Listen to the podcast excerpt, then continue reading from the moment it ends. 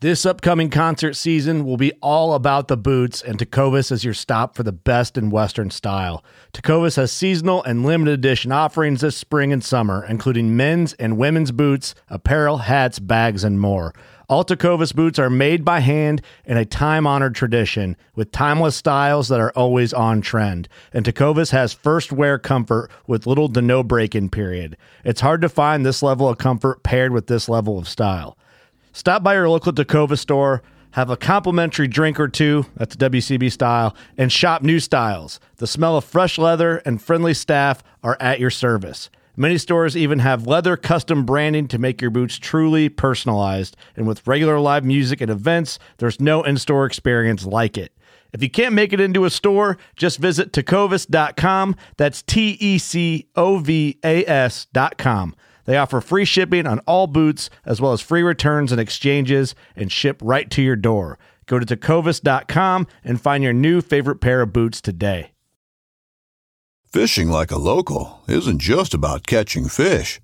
It's about connecting with the environment and the people who call it home. It's about hearing the stories and traditions that have been passed down for generations and sharing unforgettable moments with the people you meet along the way. Fishing like a local is having an experience that stays with you forever. And with Fishing Booker, you can experience it too, no matter where you are. Discover your next adventure on Fishing Booker.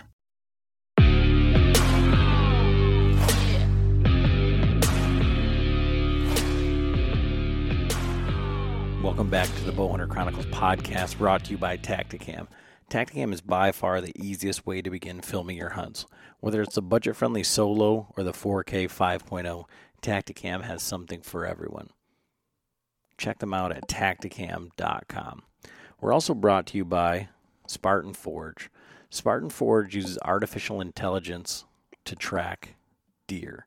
So they're using military grade intelligence, algorithms, science, all the things that we don't necessarily equate to hunting. Um, and we're using them to track wild animals.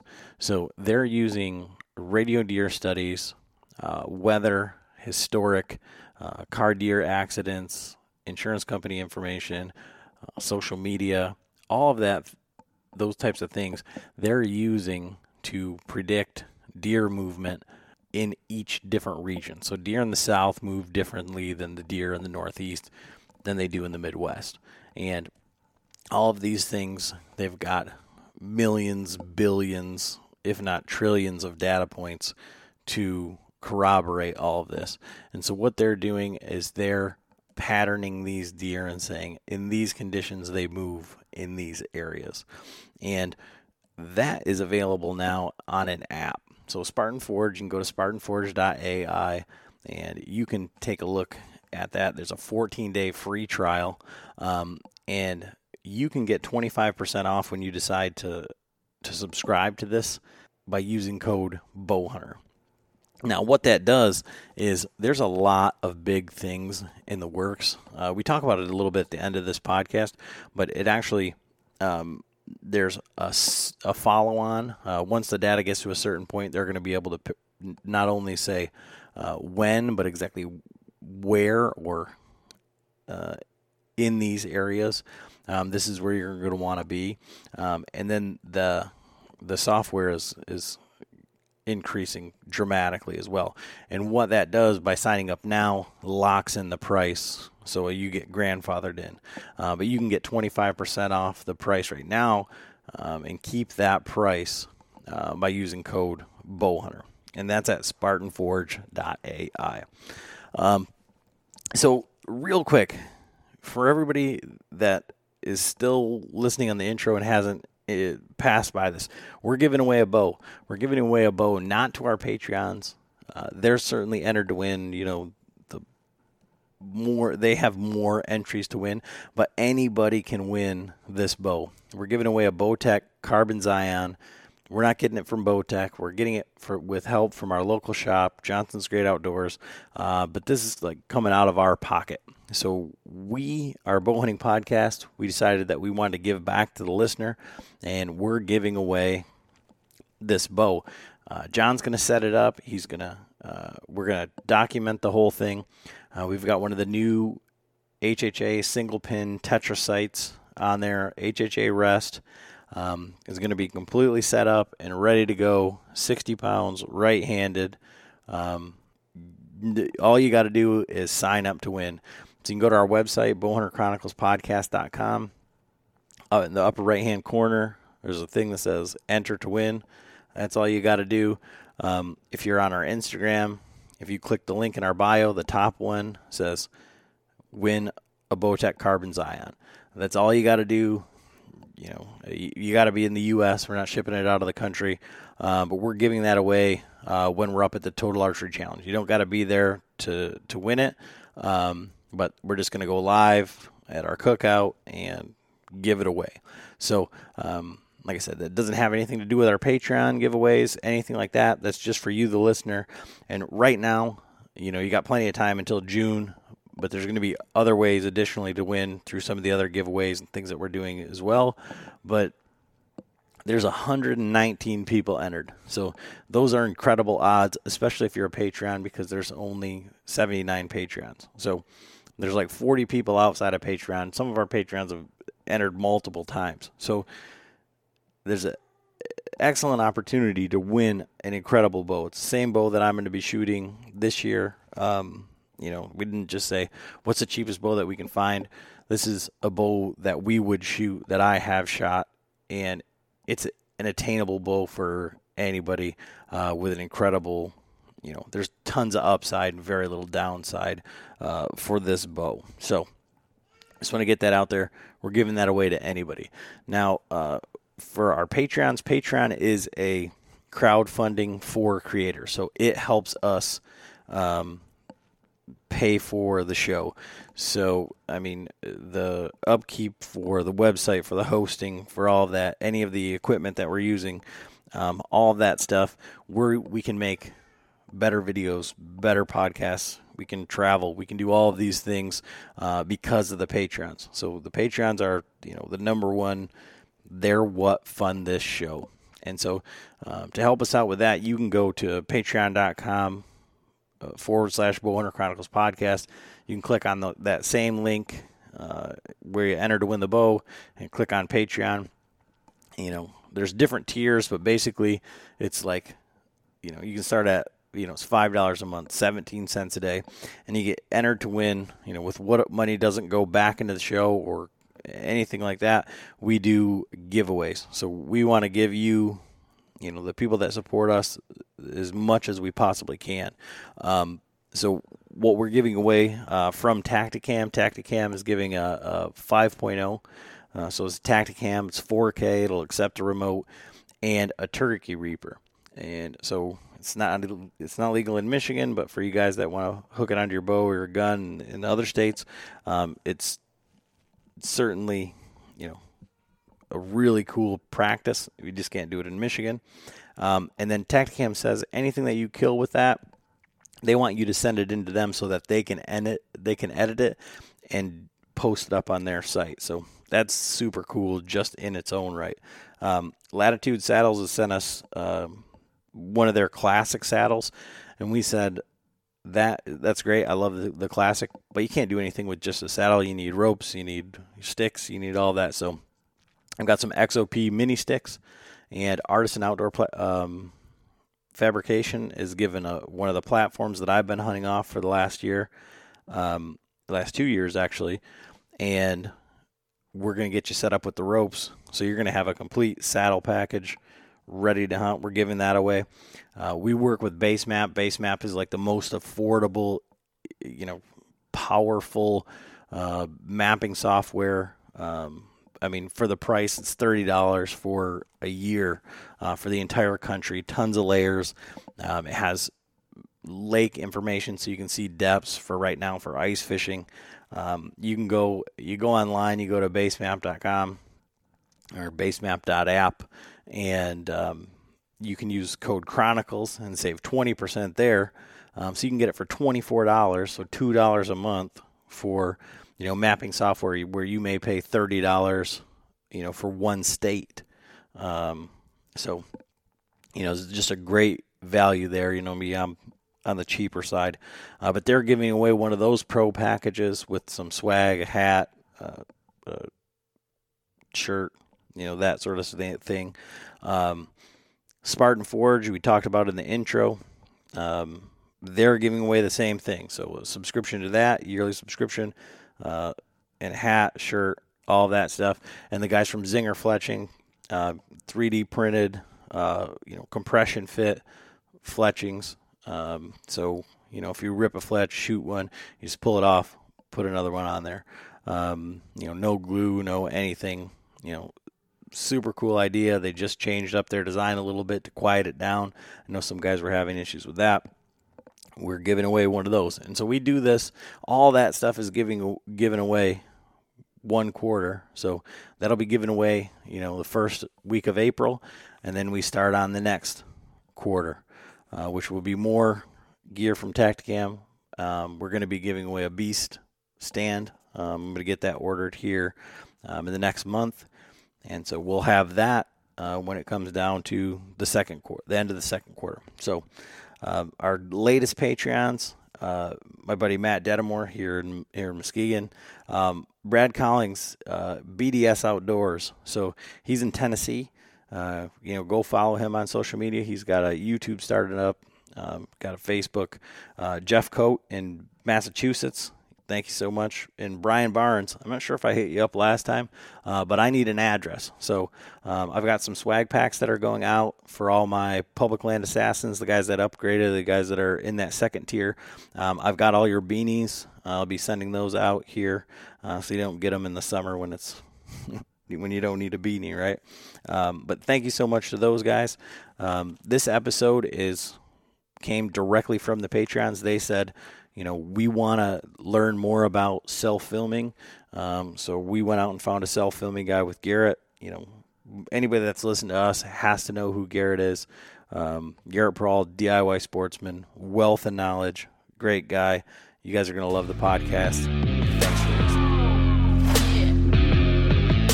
All right, everybody. Adam and John back with another episode of the Bowhunter Chronicles podcast. And uh, amongst our patrons, like we asked, like what do they want to hear about like guests that we've had on? I mean, we've um, you know we've been doing this long enough now that we're getting new listeners that haven't uh, heard all of our earlier shows. Thank goodness. Um, hopefully, we've come a long way. John speaks more this this time, if you can believe it. Um, but one of the questions that they had, and I think is a great topic, is self filming. And you know, we dabble in self filming. We we are by no means um, you know, vloggers or uh, you know, not killers or any of that nature. So we kind of you get what you get with us. Um, but we were trying to think about who to have on. We've had people on from like the industry, that side of it, and it's sometimes hard for them to, you know, go back to starting out. And um, right now on the line, we've got Garrett Prahl, um, DIY sportsman.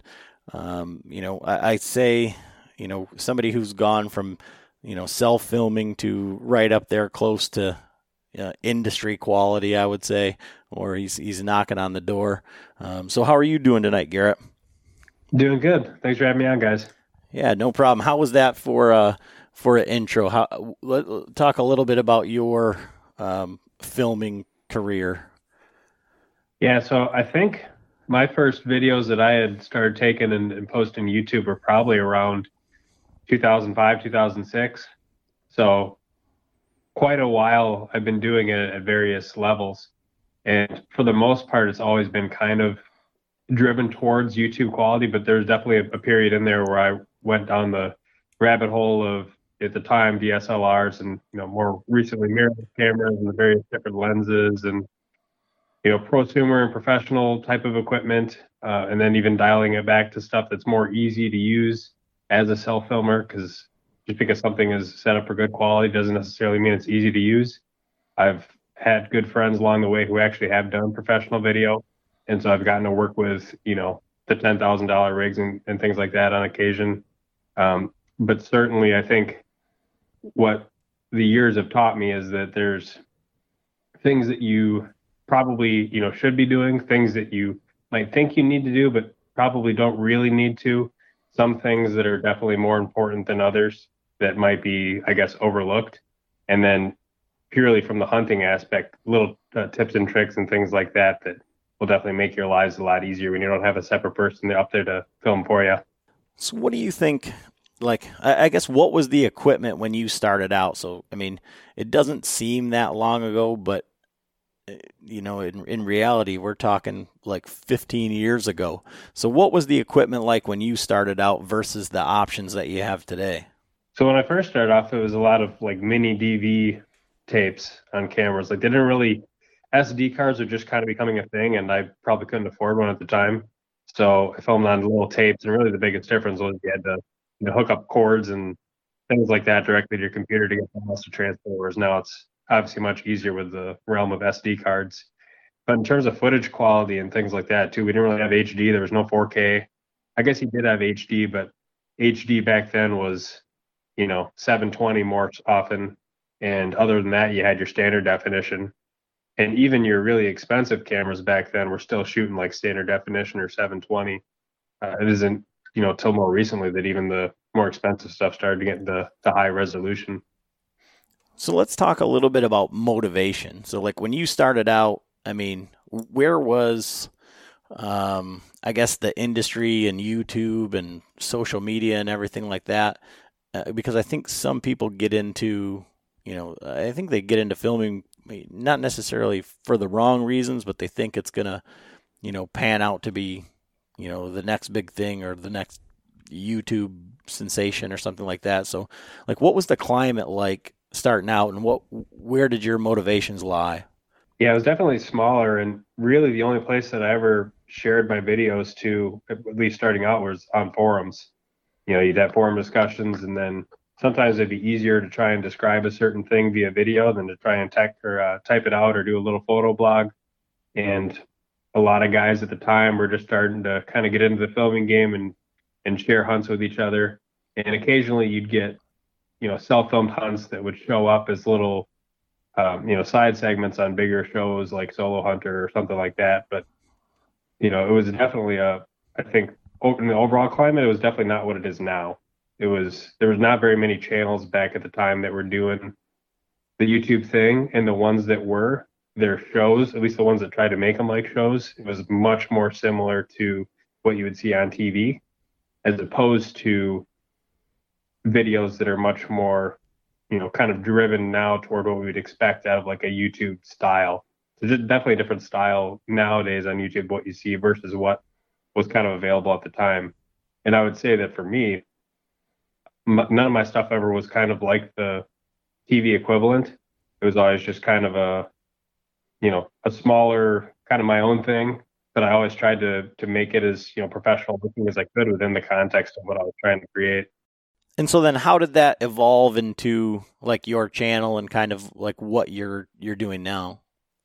Yeah. So basically, I think the first big video that I had was actually a how-to video on just a you know quick easy way to hang a tree stand and do it efficiently climb up the tree with one one trip up as opposed to you know one stick at a time and then going back down to the, the ground to get your second third fourth sticks etc and at the time it was just kind of straightforward you know I, I tried to to do a good job on it and you know over the years that's been one of the more popular videos that i had you know built for youtube and beyond that, I just kind of started to to build additional videos kind of in that same type of segment. You know, the hunting videos were there, but they were never kind of the main the main thing. I'm starting to get more into the hunting videos now, but certainly I think it was the DIY type videos where I'd either build stuff or how to videos where I explain how to do stuff that kind of really built my my niche, so to speak.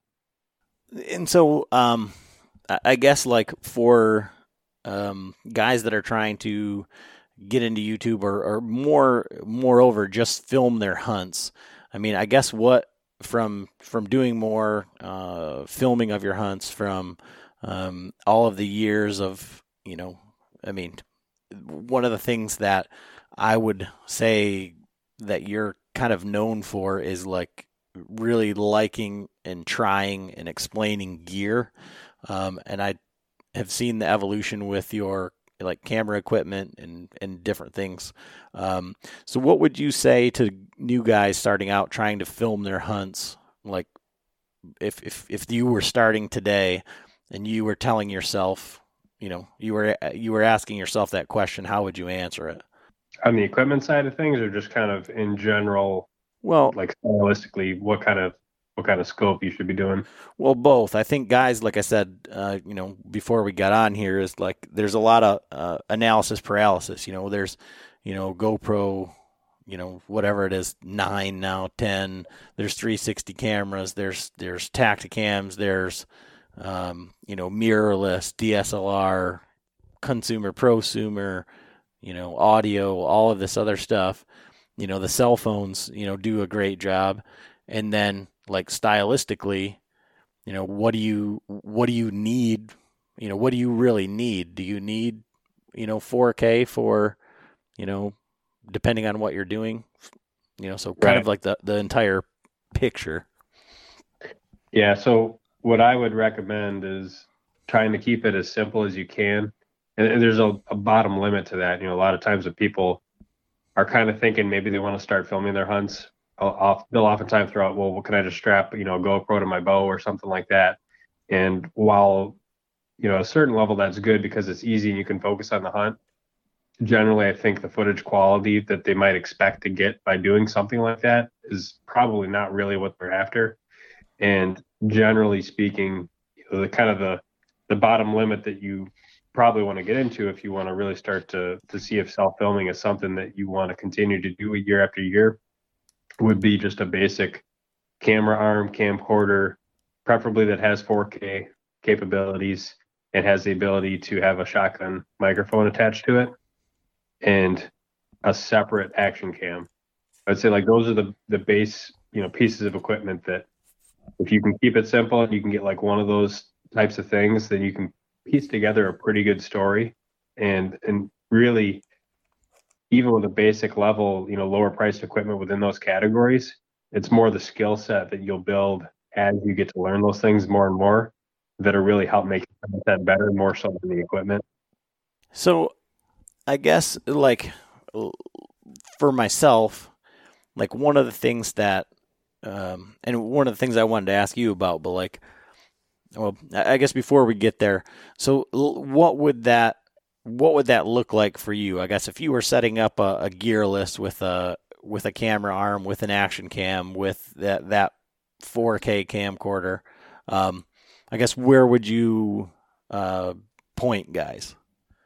Well, a camera that I've been pretty happy with on the, and I, I hate to say it's even like lower end because I know for some people it's going to still sound like sticker shock.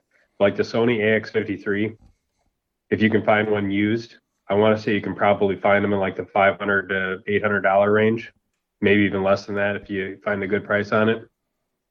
A camera like that's going to have 4K capabilities, going to have great stabilization, decent low light.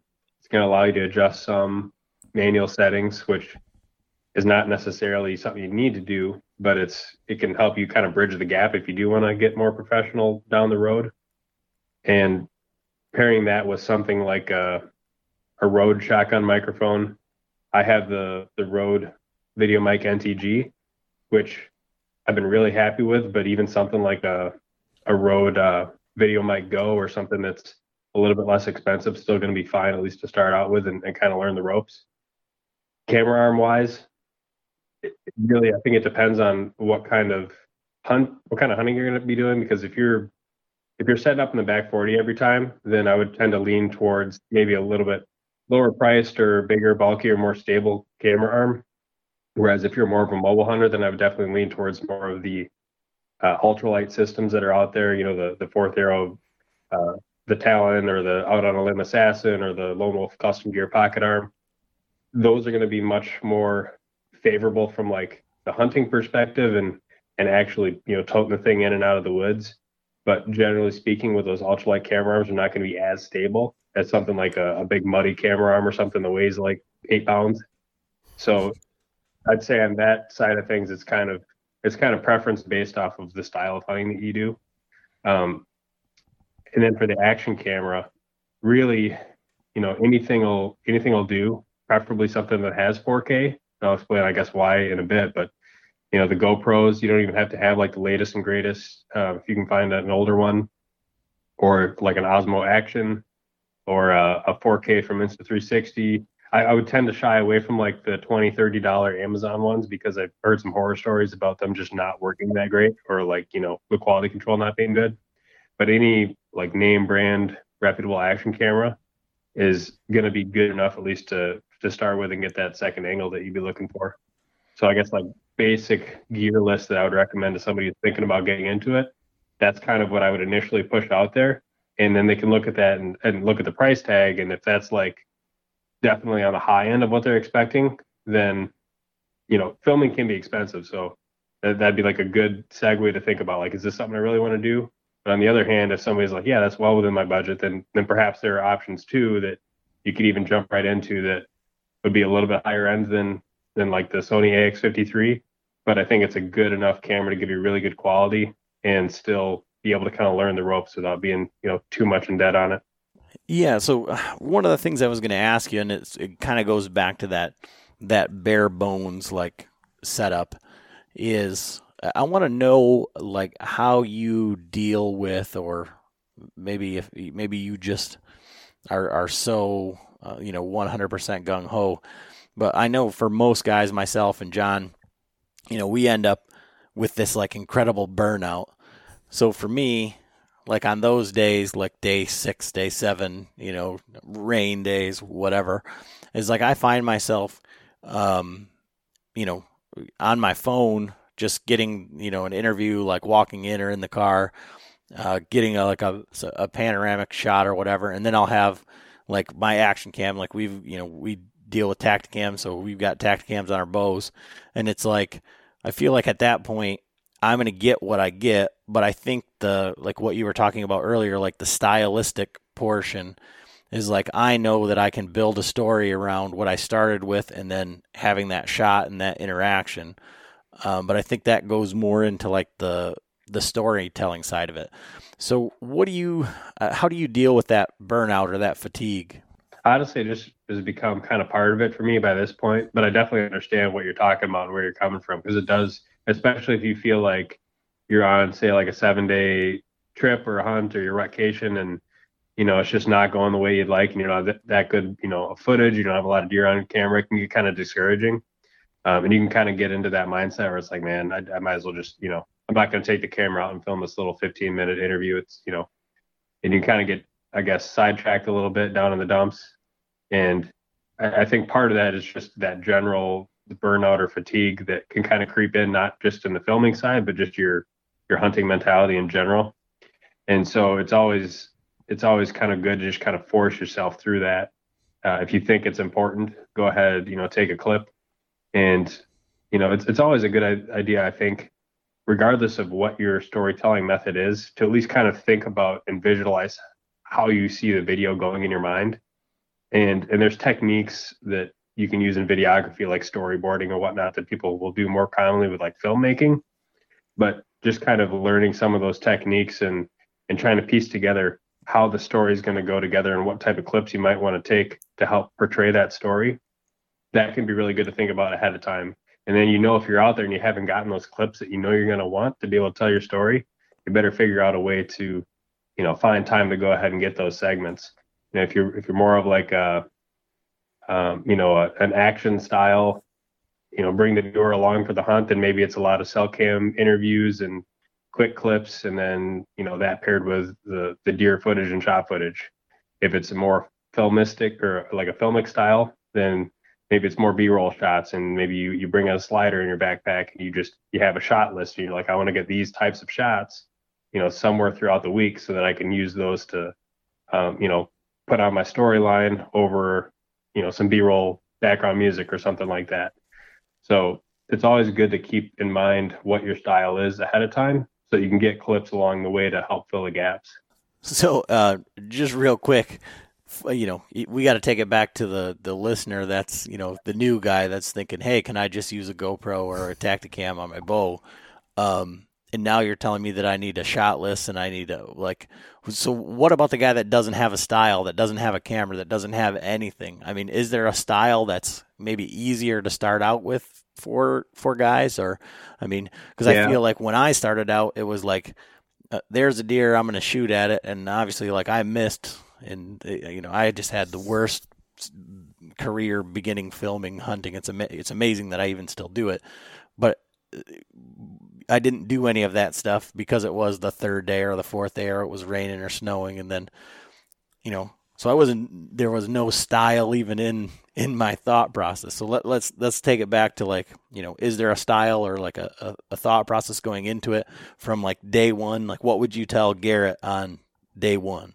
Yeah, so I mean it's it's easiest to just kind of ignore that when you're first starting out and just work on getting the the footage, you know, throughout the hunt, throughout the shot, and just practice that skill set because it is hard.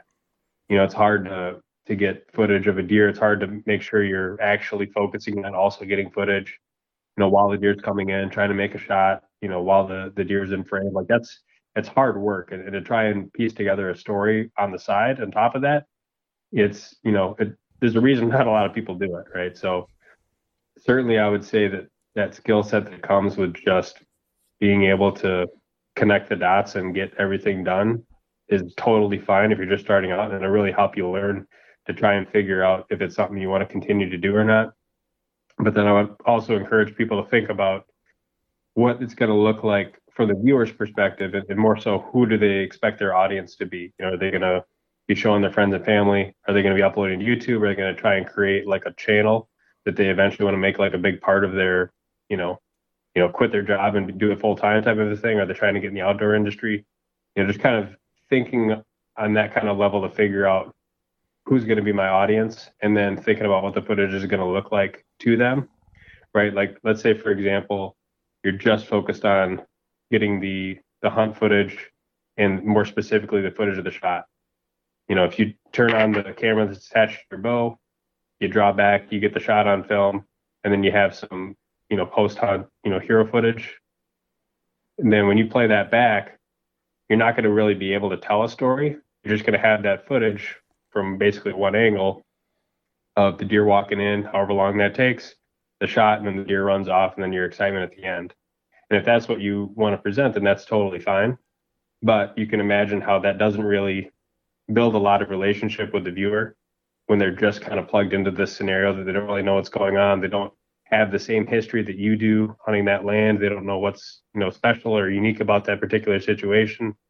And so that the, thinking about that and those kind of you know that perspective of what your viewer might be seeing or what they might be feeling or thinking that can help drive okay maybe i need to start including clips of you know x y or z also so i can start to you know put a story together around that particular hunt because that might make the overall viewing experience a little bit more complete. So for guys that do want to start filming and and things of that nature, you know, maybe start a YouTube channel or whatever.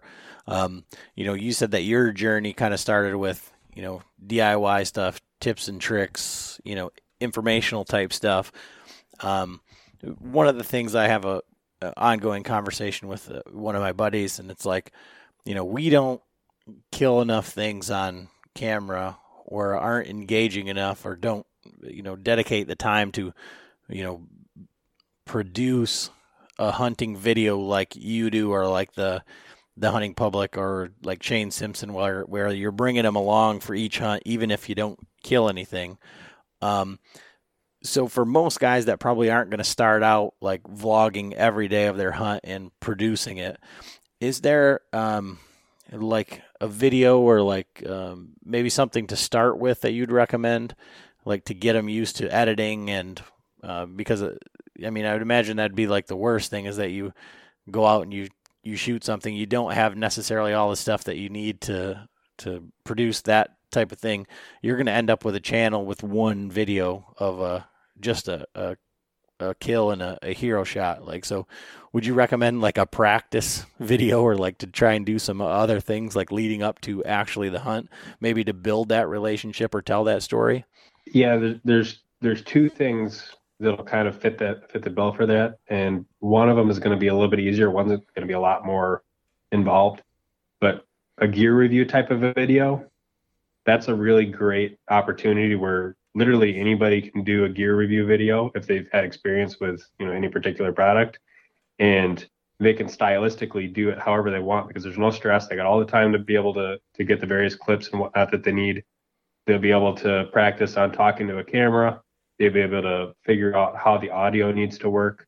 They can get various B-roll shots and learn kind of how their camera works and what various depths of field look like, and be able to spend as much time as they want putting those clips on the timeline and playing it back and saying, okay, this doesn't this doesn't you know seem how I had it, you know, this doesn't look how I thought it was going to go in my mind, and maybe I need to film this a little bit differently or that. But the point is, you have a lot of control and a lot of time and, and not a lot of pressure to be able to put something like that together.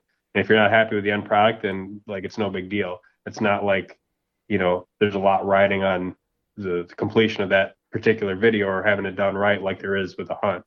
So that would be a good one that is great for practice, but also is something that could provide, you know, legitimate value to the people out there trying to learn about whatever you're whatever it is that you'd be reviewing.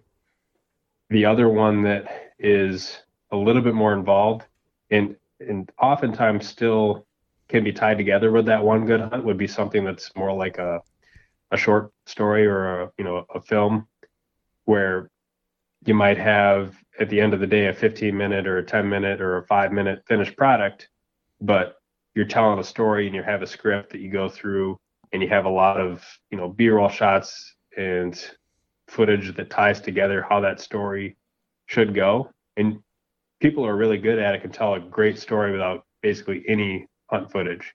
And it takes a lot of time and a lot of planning and you learn a lot along the way. It's something i've never really dove too deep into but if you watch like some of the film submissions at you know the various festivals that they play at like the ata show um, or even like just on youtube there's a, a lot of just general hunting short films those would be good and a lot of times give people inspiration to try and get into filming in the first place so just kind of look at those and you know get little bits and pieces to see if that's something you might want to try and tackle. But I would say certainly for people just starting out, it would be easier to tackle something like a, a gear review. Okay. And so when you were talking about equipment, you talked a little bit about um, like 4K and why you would need it. Um, so when I look at 4K, obviously I see um, the benefit where you could be wide and you could uh, crop in a little bit better. Uh, but from my perspective, also, like if a guy's just starting out, maybe he's, uh, you know, it's just going to go on YouTube. It's going to be seen on a phone or a, you know, I mean, I know people are watching YouTube on big TVs now, so you know maybe that would be uh, one of the reasons. But also, like to try to edit 4K on just a regular old computer can be a bit cumbersome. So, um, you know, what are some of the reasons that you're leaning towards uh, 4K as a staple? Yeah, it's a good point you bring up about the uh, processing power that can take. So it's something that I, I kind of take for granted because I've had I bought good enough computers to be able to handle 4K no problem over the years. So it, it's usually not something that's kind of at the the top of my mind. But the reason that I like 4K for self filming, especially, is just what you mentioned before, is that you can you can stay on the safe side a little bit and stay a little bit more zoomed out and then you have the flexibility and freedom to crop your shot in a little bit in post and that means your framing doesn't have to be totally perfect you can be a little bit off the deer can be just kind of on the edge of the frame but you're zoomed out far enough that when you go to edit it you can crop in you know 50% or yeah you can crop into you know twice of what your main image would look like and it still looks if you export it in 1080 like a 1080 you know clip. So that's the biggest advantage for my mind. If you want to keep it in 4K, you can, and it still exports in 1080, and it's basically like super sampled 1080. It looks really good, so you can have that major flexibility there. The one thing I would add is that not every camera is going to allow you to do different frame rates in 4K. So if you want to choose 4K, you might not be able to do say like 60 frames per second, be able to have good like slow motion shots. So that's just something you have to to keep in mind but I oftentimes, even if I can only film in like your normal standard 30 frames a second in 4K for self filming, I usually prefer that. And then if I know I'm just going to be doing like B-roll shots or or bonus footage, then a lot of times I'll put it into 60 frames a second so that I can slow it down if needed to, if need be. And then the the 1080 for those types of things is usually fine because you have more time to be able to set up your framing and your shot a little bit better, and you're gonna not really need to have to crop in that much. And if you're going to be exporting it in 1080, which is all I ever do anyway for YouTube, then you're going to be just fine there. So where do you land on the? I guess like maybe it'll we can go into your style a little bit, but on like getting the shot on frame, does that make or break the the hunt, um, or d- does that make a decision for you whether you're going to shoot, um, type thing? I think it depends on overall what else you got.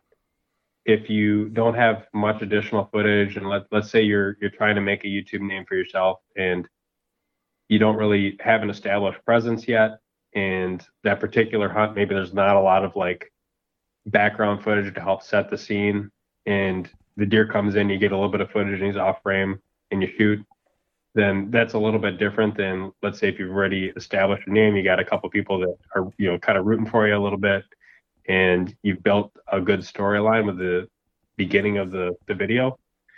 Then I think a lot of times, and you see this especially with the hunting public, where they can not get a shot on on film, and nobody really cares because they they feel like they've already had a relationship established with the people that are on the camera, and they want them to succeed and so I guess it's it's kind of a tough question to answer. Ultimately, you got to decide what's more important to you. Is it more important that you, you know, are able to, to fill your tag, or do, would you rather get the the shot on film? I tend to lean personally now towards it's not as important for me to get that shot on frame because you know what we do already is so hard, um, especially if you're you know hunting on public land or doing out of state trips. Like it's just not easy, and trying to film it is not easy either. And I think that in and of itself, especially to the similar minded people, there's already a little bit of rapport established there, just knowing kind of what you're doing.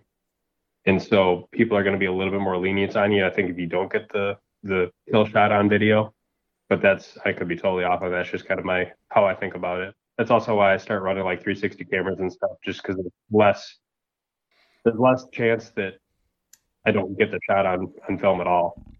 Yeah, um, like I said, I want to get into the, the 360 uh, cameras and stuff here in, in a moment too. But um, I just want to know like what your style is, or kind of like where you you fell on that. But since John's being awful quiet over there, I want to ask you: Have you ever, uh, you know, been had your camera on one deer and then shot a different one, and uh, haven't haven't been able to figure that out because that that seems to be John's mo.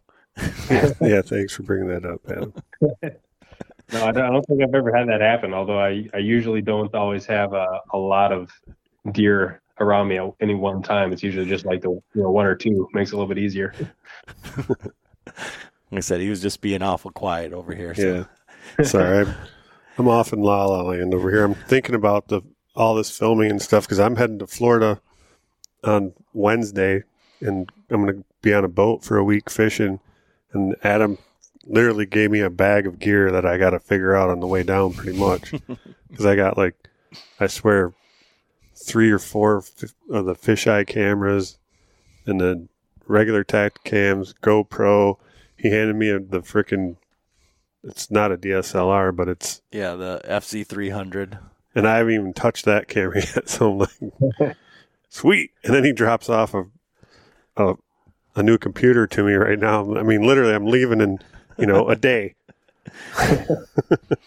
so, and expects me to uh, come back with footage and get it. Oh, I don't expect anything. It's it's the like what Garrett was talking about. How the the viewers are rooting for us. Our listeners are rooting for you, John. This is your time to shine. yeah. Would this be a bad a bad time to jump in and say how important it is to have really high level familiarity with your equipment? no, I, I think that that's just as important. Right, and that's what I'm thinking. I'm like, oh man, after all the the crap that I've you know, I've carried the camera around now for what three years, four years, three or four years, and like I said, I I carried the freaking muddy. You know, Adam's like, oh here, you you can have this one, and I swear it was like eight pounds I got this huge Muddy Pro, you know, arm, and I got a camcorder that fits in the palm of my hand. and then I'm trying to go in, you know, and I'm, you know, I hunt just public land, you know, like like just the mobile hunter, and that definitely wasn't a mobile unit. no, for sure. I mean, the camera sounds like it was, but certainly not the arm. Right. Yeah. So, like for for John, um, you know, he he gets all my hand me down stuff, um, wh- whatever's uh, whatever's left over. But I think he's got a pretty good familiarity with his hunting rig right now. And uh, these are just the Tactacam fish eyes, so you just, I mean, they all link up to the remote, and you just push the button. But yeah. he's got a million different mounts, and you know, I don't know what what he's gonna have the setup for on the boat. So, yeah, well, it's a center console, so I got. I mean, it will be nice to have multiple angles. I can put some on the T tops, put some on the riggers on the back, you know, and then, like I said, I'll either have them in that time lapse mode because you can adjust. I did download the app for it, and you can adjust it from like three, five to ten minutes, uh, some somewhere in that area, and then it'll just loop. And so then, if we get a fish on, I'll have it on camera. I'll just have to remember to go back and stop it. yeah, you almost have to use that mode with with fishing because I've even I've even thought about how useful that could be at times. The loop mode for hunting because then you don't have to worry about you know if you got it on a five minute loop or whatever you don't have to worry about it being so precise to get everything turned on when the deer walks in which can be a challenge with lots of cameras. That's one thing i'll say too about those Tactacams is that the the single remote to turn everything on and start record that's i wish more companies had that uh, functionality built in.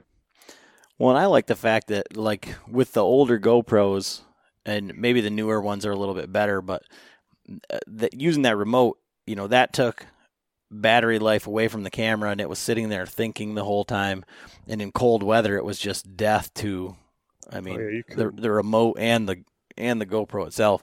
And these just used like that uh, RF, kind of like your uh, TV remote. So it's, you know, just micro bits of electricity. Mm-hmm. So, I mean, that is a thing for me. But it, eh, honestly, like, I hate like the apps, whether it's GoPro or Tactacam. I don't like the remote, so I like I like the fact that the Tactacam is at least a little tactile. So I hit the button and it, it and it's on. So I like know that I turned it on because I mean we've all done that. I feel like if you've filmed long enough that you didn't hit record or you double tap the button or something, or you hit the record button. That happened, that happened to me again this year with a nice buck. I didn't get a shot or anything, but I was just trying to get him on camera and shoot. Thought I had it on camera oh, with the coyote. Same thing. It's like man, I guess. And and this is the same camera pretty much. Well, no, you got me the G30 uh, mm-hmm. this year, so I was. And the the button is a little bit different than the other one, but yeah, that you know. that gear familiarity definitely um, is important. So I mean, I feel like this is like getting John familiar for hunting season, like for turkey season here coming up. So. Well, we did get we had we have got tons of footage of my turkey last year. We had what five cameras going? Seven. Seven. so we so we have this.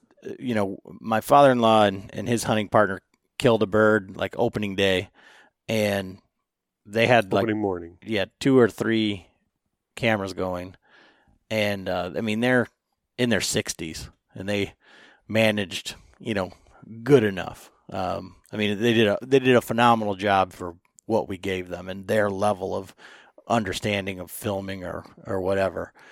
Um, and then when we all got together to film John's, like there's four cameras I think with the kill shot on it. I mean, it was phenomenal. But that now there's too much to edit. It's like how do you put that all together? So we're saving that one for this year for pr- production. yeah, and, and kind of even there's almost like an inverse relationship between how easy it is to get the footage and how easy it is to edit the footage. You can, like you like you said, you can have five different action cameras running at the same time, and you have a pretty good chance of getting the footage that you want to get on one of those cameras at least. But then there's so much work in editing, and if you're in a workflow where you're you're hunting every day and then you're dumping footage every day and trying to get a you know video you know, exported essentially every couple of days, that can be a lot to go through. Whereas like that single camcorder with a big giant battery on it and just one SD card, even though it gives you a little bit, you're a little bit more, um, it's a little bit more critical to get all the footage on that camera. It's a little bit tougher. The editing for it is so much easier because you basically just have like one card that you can dump all of your footage on, and then it's all organized already. So it's basically that much less time in editing that you have to go through and line everything up. And so, yeah, there's, there's definitely a balance there. Well, and I know you're on a lot of those, uh, the same self filming groups and, you know, film your hunt type groups that I am on Facebook as well. And, um, you know, the same group, the same question every day, every day, every day is what's the best editing software, the best free editing software, the best cheap editing software? Um, and so where would you steer guys in that to, to answer that question? I think the best free one out there is probably DaVinci Resolve. Uh, I, I, downloaded that for a little bit and played around with it when I was contemplating getting the Adobe Creative Cloud Suite. And it's pretty powerful for what you get. There's a couple of features that you're not going to be able to access without paying for the pro version. But I mean, you're talking about stuff like, you know, video denoising and, and things that you probably really wouldn't if you were an entry level guy wanting to use anyway. So that's kind of what I would probably steer people towards if they're looking for a, you know, a free software to be able to try out. And there's lots of tutorials on how to use it on YouTube. Yeah, there's even they even have like the how-to videos in the actual app or the program. Yeah, that's when I have that on the big tower computer that Adam brought over and dumped here, and uh, he's like, "Here, download this." And I actually did one video on that. With I did my perch cooking video, and it was it was definitely a learning experience. And then then we were having some issues with the the card or the exporting. Yeah, exporting it and everything. And then Adam's running, you know, Apple. So then it's like, okay, sending the stuff from from you know from my you know my computer over to his. It was just kind of oh, kind of a pain for, you know, I'm an old guy, so.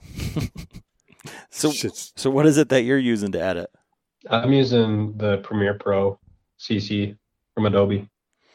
Okay, and uh, I guess what would be? Uh, are you just not a Mac guy, or because it seems to be like like either whatever that what is it like the Pro Tools or Adobe. Like those seem to be like the main the main two.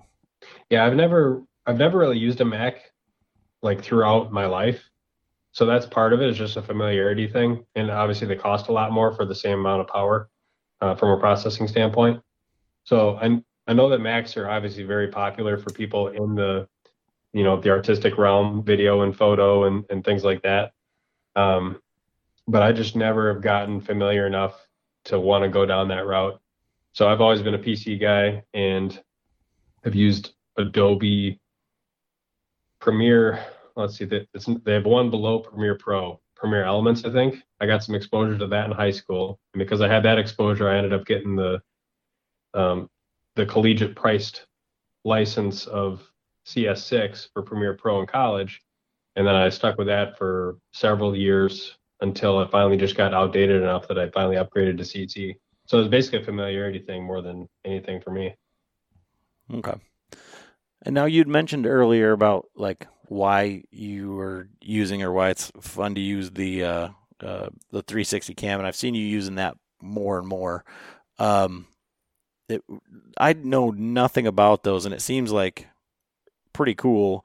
But again, like it seems like the editing would be kind of daunting because you have to know like I I don't know anything about it. So what what can you tell us about the 360 cams and their their value?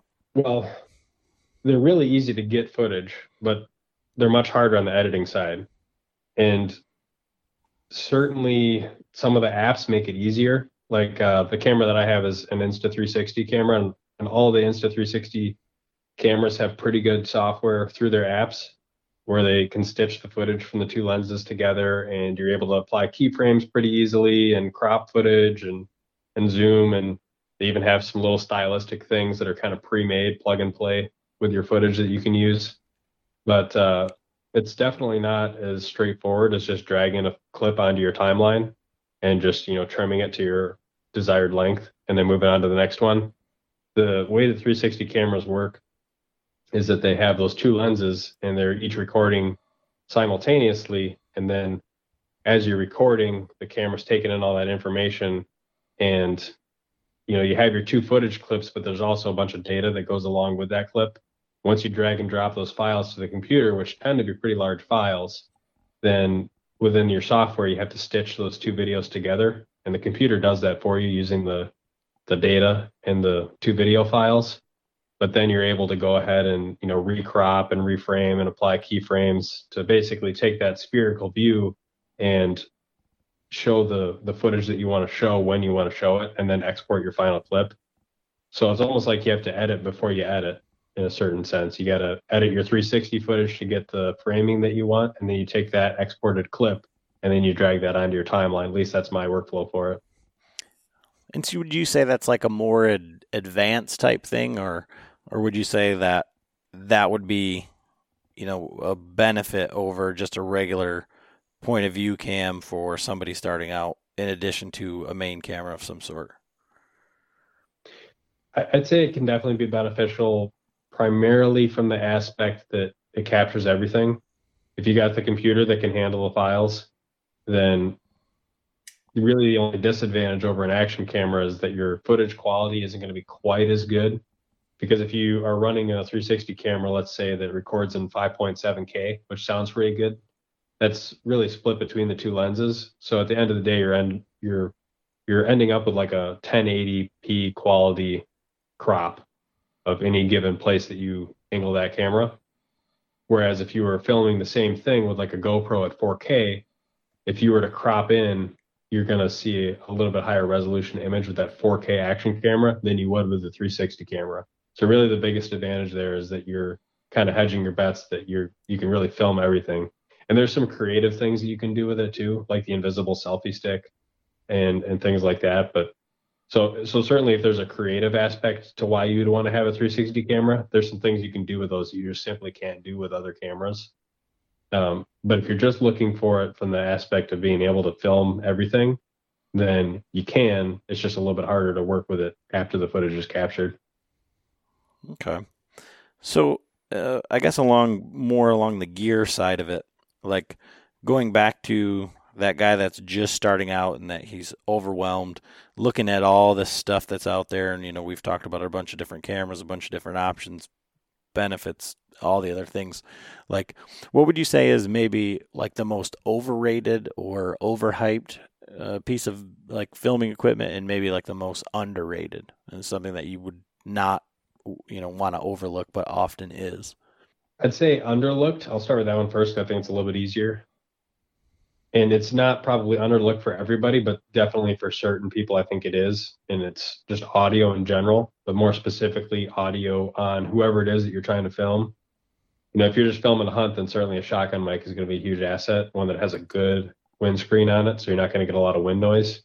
But then also, if you have some kind of a lavalier mic on your person, you know, on your body where you have that thing clipped on pretty close to your collar, then that's going to make your, you know, talking into the tree or talking into the camera footage when you're in the tree or on the ground, especially if you're not right next to the camera, it's going to make that audio sound a whole lot better. That's what I was kind of worried about. I mean, coming up on this fishing trip, if I'm gonna be talking and stuff, it's like I'm gonna be out on the boat in the wind, and I don't even know how well these fisheye cameras are gonna be for sound. I mean, I mean, yeah, I messed with them when we were when we were ice fishing, and they actually do pretty good. But I think the wind is going to be definitely an issue. But I think with the other videos that I've done with um, with fishing and things, and you know, I mean, essentially, you're, I mean, I know you pay more attention to like, you know, the South Florida Fishing Channel, Gale Force Twins, like uh, Deer Meat for Dinner, where they're like telling a story. I mean, when I was doing it, it was just all of like the fast striking. Like if you watch like bow fishing videos, it's just like music and then all the stuff. So right, yeah, but I that's mean, you know, but you'll have another camera to Right. if you want to do that, or or could you have to do some voiceover or something. But because when I'm watching those videos, I'm trying to learn. Like, because obviously I'm not down in Florida, but once a year, maybe, and I want to, you know, I'm renting a boat, and I'm going to be out there fishing for a week straight, and I want to learn as much as possible from the people that are out there doing it. You know, so, and then my point of view of like my kind of storyline, what I'm thinking about going down there is like a northern guy going down to South Florida and fishing for a week, doing it himself on a boat, and then trying to, you know, I've got, I got some old downrigger rods, you know, all this stuff from, you know, the our big lake fishing, which I'm trying to integrate into the saltwater. So, you know, that's my storyline. Like, so that's what you know. I want to be able to kind of put that in. Well, lucky for you, we've got an expert on the line to say, "Hey, how would you go about doing a uh, uh, doing the audio on a, on something like John just outlined?" Well, how many people potentially would there be that you would want to hear what they have to say? Explain it again. What do you mean? So, who who's going to be doing the talking? Oh, just just me. Okay.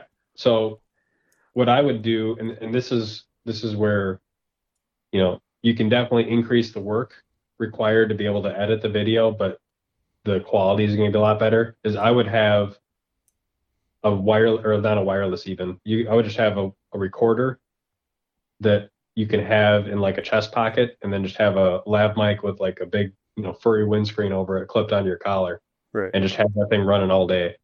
Uh, if you have one of your cameras that has the ability to take a mic input, like a three and a half millimeter mic input, then something like a a Rode Wireless Go, where you can have that audio wirelessly transmitted right into the camera, Mhm. makes life so much easier because then you don't have to take the audio from your recorder and figure out how it aligns with the footage that you have from your various cameras Right. especially if you have multiple cameras. If you got, you know, three different action cameras running, and then you just have audio that's recorded in your pocket, Mhm. and then you have those those various action cameras are taking clips at at different times, and you know they're they're splitting the clips in four minute intervals, and the other one's splitting clips in half hour intervals, and then you're trying to get that all to line up with your audio. It can be really uh, tough and time consuming. So if you're going to have everything just running, then you can kind of ease that a little bit by doing like a clap at the beginning to you know make a set point where you can align all your clips to. Right. But if you're just gonna be doing like uh, like uh, loop mode on all your cameras, and then you catch a fish, and then you go around and hit the button on all of your cameras, it's going to be not impossible, but it's going to be I think tough. So if you have the ability to have audio that goes right into one of those cameras at least, then that's going to make your editing a little bit easier. All right. We'll have to look into that. Well, we I mean, we have the ability to do all of that. Like that's the thing and that I mean that's uh, I guess the the learning curve that that John and I have gone through or that I've you should gone just through. come down, Adam. I know you hate fishing, but you could just be the cameraman and the freaking, you know, then you could like post or edit the videos and get them out while we're doing it. Yeah. Well, I didn't really budget for that in my timeline this year. Um, not that I wouldn't love to, but uh, I mean, and that's kind of the great information here is that like I, I'm trying to, um, you know, uh, like kind of curb the timeline, or you know, when you talk about that budget, like that five to eight hundred dollar camera, um, you know, might be, uh, you know, like you said, sticker shock to to somebody, except for the fact that you know we have four GoPros and mics and recorders and you know a bunch of you know hundred dollar, two hundred dollar cameras that you know we've we've gone through all of this working up to you know kind of stuff that we really want to work with um, at this point. So, I mean, we have drawers and drawers and drawers full of cameras and mics and wires and batteries and and all of that. So, I mean, a- anything that we can do like on this podcast, uh, kind of, kind of one and done. You know, the guy starting out, I think, is incredibly Yeah. helpful. And and I would almost say that, you know, if it came down to you could spend whatever money you have on one camera, or you could spend less money in the camera and, and spend a little bit more on like the audio equipment too. It's kind of like a rifle on your optics, right? They always say, you know, spend as much as you as you can on your optics, and then you know whatever's left you buy the gun with. it's kind of the same type of deal with video where audio is important enough that because if you have a video where it's just like a bunch of wind noise, nobody's gonna watch it. It's just gonna be tough to you know stick through it. But if you have a good audio, then that can override bad footage in some scenarios. And if it if it comes down to it, yeah, you can spend less money on a camcorder and spend a little bit more on audio equipment. But the the challenge is if you get too low in price in the camcorder, then it's not going to really have the capability to have like audio inputs. So you have to. That's where kind of that little minimum like threshold comes in, where I think if a guy's serious, you probably want to get a camcorder that at least has a three and a half millimeter mic input. And if you have that, then a system that works pretty well is an audio splitter where you can have just your your three and a half millimeter, you know, mic input, and that splits off into two cables, one that goes into your left channel, one that goes into your right channel. One of those can go into a shotgun mic. The other one can go into a wireless lavalier mic, like the Rode Wireless Go. And then you're able to simultaneously get audio from the shotgun mic and also your lavalier mic that's you know sitting in your chest pocket. And so you can choose because it's, it's separate tracks. You can go in your editing and you can choose. I'm just going to delete the shotgun mic because all I care about is the guy talking right here. Or you can say, you know, all I got is you know breath noise on this clip, so I'm just going to delete that track and just stick with the shotgun mic. Or you can have them both running, and it kind of gives you a more immersive uh, type of a sound experience. I mean, that's the system that I run on my. I have a, a Sony AX700 that I run. It's just like basically a step up in the AX53 but you could do the same thing with an AX53 style of camera, or probably most cameras that would offer just that three and a half millimeter mic input. And then if you have somebody else to do the filming for you, then it's really easy to have just that main camera rolling and it's got great audio and you're getting all the clips that you want to get. And then your action cameras are just kind of getting B roll and you don't even have to worry about the audio on those because it's not really important. But if you don't have that, you know, primary source and you're trying to capture everything through just action cameras, then that's where it gets a little bit trickier to have good audio and also not just be a total nightmare in editing. Well, when you talk about good audio superseding like uh, you know mediocre video or you know just okay, I think that's what this podcast is built on. Is we we made sure that we had good audio because we knew that we didn't know what we were doing when we got started, but we figured if people could stick it out and listen, then you know maybe they would get to know our personalities and, well that, that. like I, I only say a few words at a time, so you really got to be good at you know catching that shit. So. but that's what we kind of uh, focused on was the audio portion on this. So, I mean, I, I I totally get that, and I think one of the things that you know, I, I know we've had people talk about it, but like John's wife is like, why are they always whispering? Like, why? Like, it's audio here, audio there, audio here, and you know that's something that with hunting shows is is very difficult. And then when you're watching elk hunting, it's the worst because you have super high pitched and then oh. super whisper. like, oh my gosh, terrible. Yeah, it's like when I told the born and raised guys, my wife freaking hates you, and they're like, what? I'm like, yeah, because I stay up all night listening to your you're watching your videos and all of a sudden a bugle gets ripped off after you guys been whispering.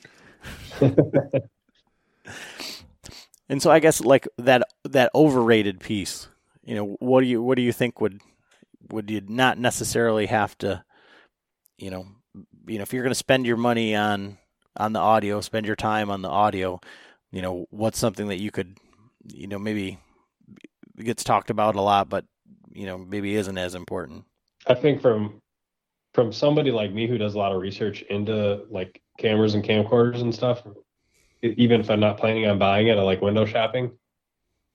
I think the amount of money that you can spend on a camera can be overrated, where you might be able to look at a camera that has all the specs that you would love to have in a video camera, and you might even know how to use all the functionality that it comes with. But at the end of the day, if you know how to get good footage quality with a you know a lesser priced system and you do your job as a filmer, then the audience is not going to know the difference. So I would say like between that and and maybe I, for the mobile hunting crowd, maybe the camera arm like total weight, where everybody's just kind of racing toward like the lightest weight camera arm. That can be balanced with like, you know, too much flex sometimes in an arm. So if you're if you're only looking at like what the arm looks like on paper, then that can be a little bit overrated. Sometimes you got to be able to see if it's also going to function with like the the camera weight that you have, because a lot of times whatever weight rating they put on a camera arm is not necessarily what it's going to have stable footage with, but more so like what the thing can physically carry. So there's a little bit of a disconnect sometimes there. But I would say probably more than that is is just how much video capability you really need.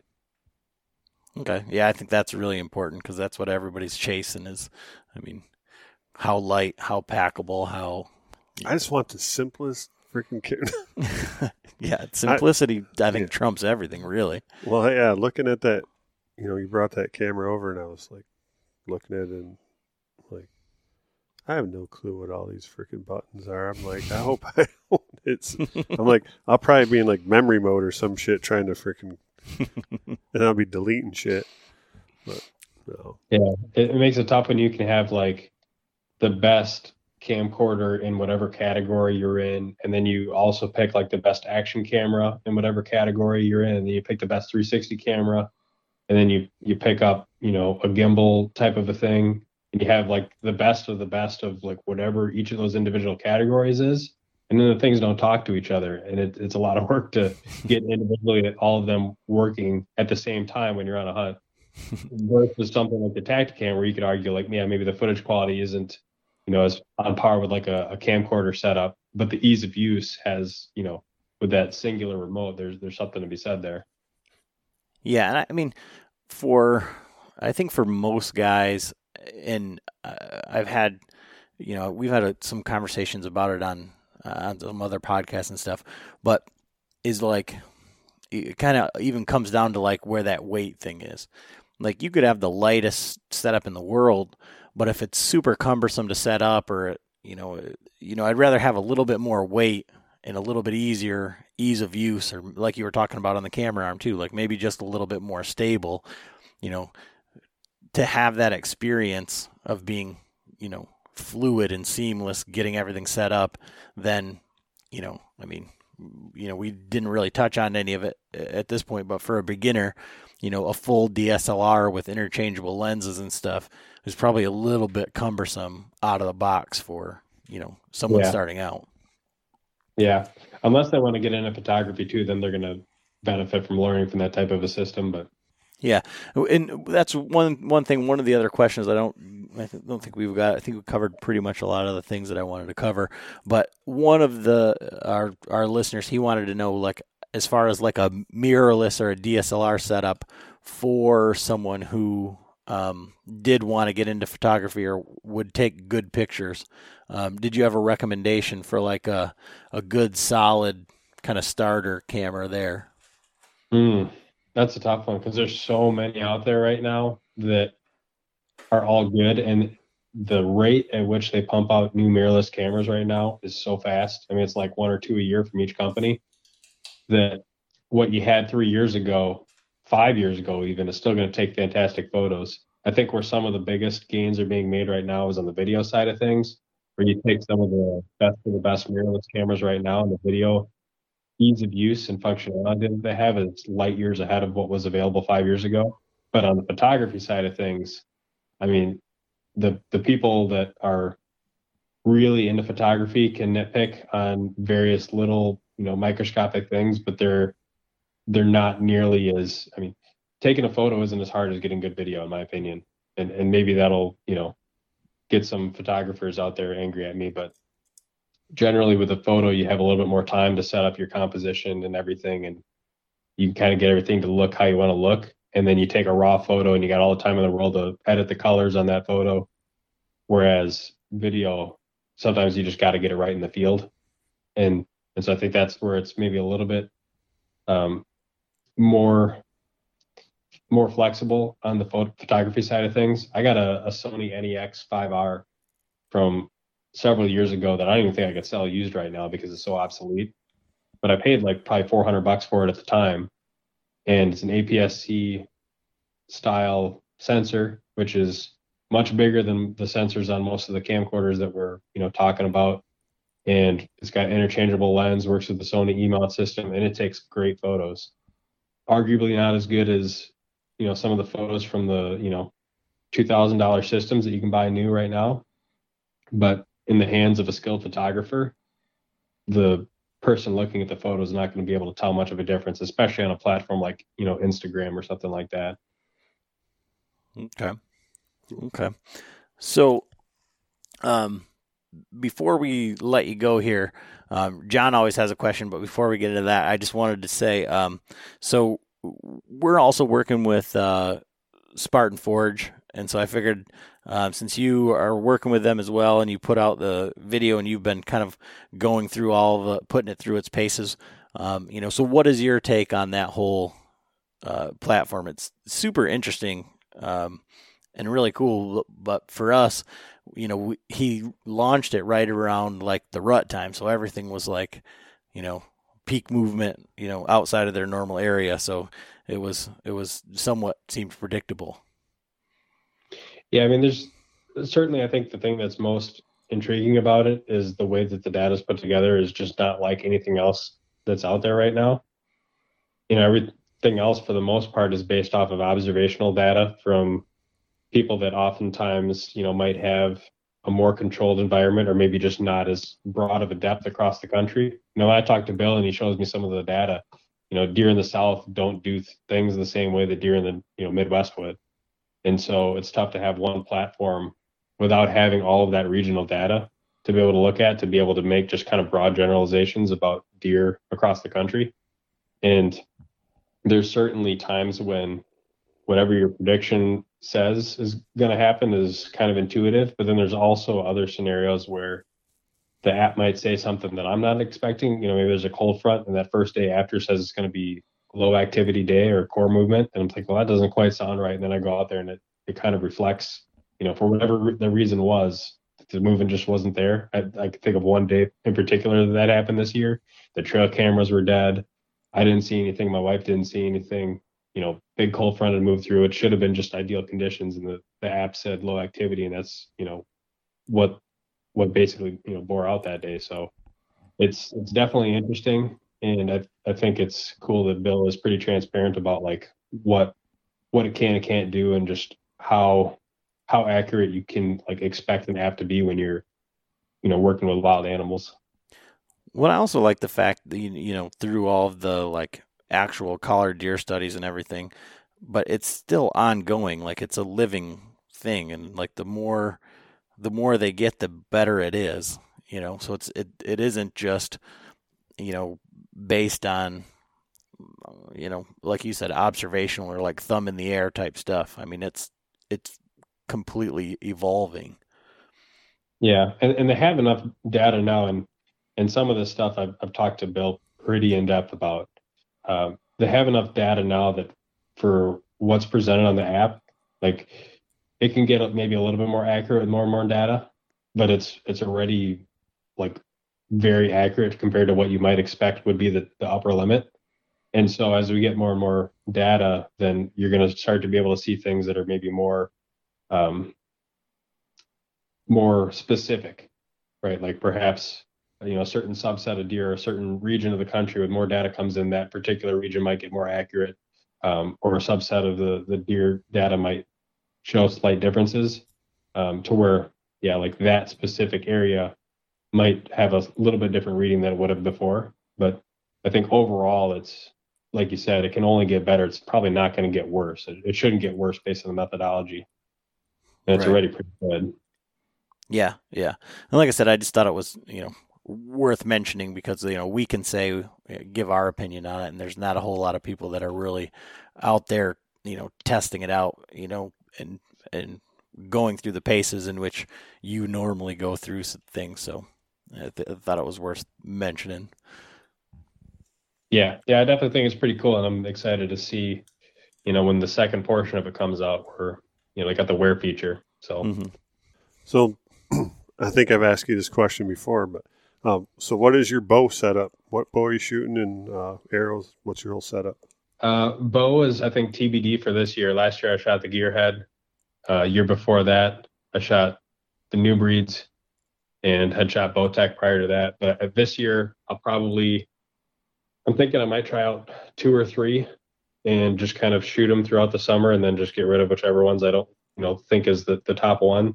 But I've been looking at the V3 from Mathews, the V30 from Expedition, and uh, the V30 from Gearhead. Those are kind of my top three right now that I'm looking at. Yeah. And I'll basically have whichever one it is probably set up at either 70 or 75 pounds, but 29 and a half inch draw. That gives me, you know, plenty of energy to throw a little bit heavier arrows and still have, you know, speeds in the 265 to 275 range. Yeah. And probably my arrow setup is going to be, I think around 535, 540 grains this year. It was closer to the 510 last year Mhm. at like 16 or 17 percent. Uh, but I wanted to try out those Iron Will solid wides, and they only come in 150 grain and up, whereas before I shot the 125 grain. So my overall arrow weight's going to get a little bit heavier just from that aspect. But I think the uh, I'll still be able to have very similar speeds to what I had last year. Cool. So that's a, I mean, a pretty long or uh, you know maybe average draw length, but all of those bows are uh, short axle to axle uh, with the with the 30s. I mean, I guess with the gearhead, that's a long gearhead, but uh, for for a s- standard bow, 30 inches axle to axle is on the smaller side. Um, Well, is there is there a reason why you're Did you say the 29 in the V3 or the 31? Uh, 31. oh, okay. Oh, yeah. So, well, that and like well, the Mathews. I mean, even in, even at the 31 inch, the way the the cams are? yeah the you know the cams are so big. The one the angle coming off the top of the cam at full draw. That's it's actually like more than Mhm. my uh one of my 32 inch axle to axle bows or 33.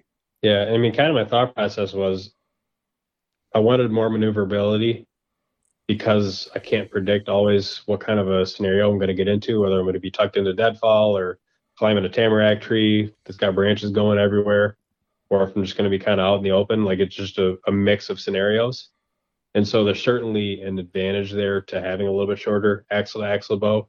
And last year I shot the 24 inch, which was what I felt like at the time was probably the shortest bow that I could go and still have a string angle that I was comfortable enough with that I could still be reasonably accurate. And and that was definitely the case. I mean, I could shoot that bow at at 80 on a, a good day and shoot as good as any other bow that I've shot. Um, but it did take a little bit of work to finally get there. It was, you know, I had to get my draw length absolutely spot on. Uh, I used one of those bigger nose buttons to make the string angle a little bit less uh, acute. And so as I hunted with it, I was kind of thinking and evaluating each setup to, you know, could I, what's the biggest bow I could get by with in this particular setup?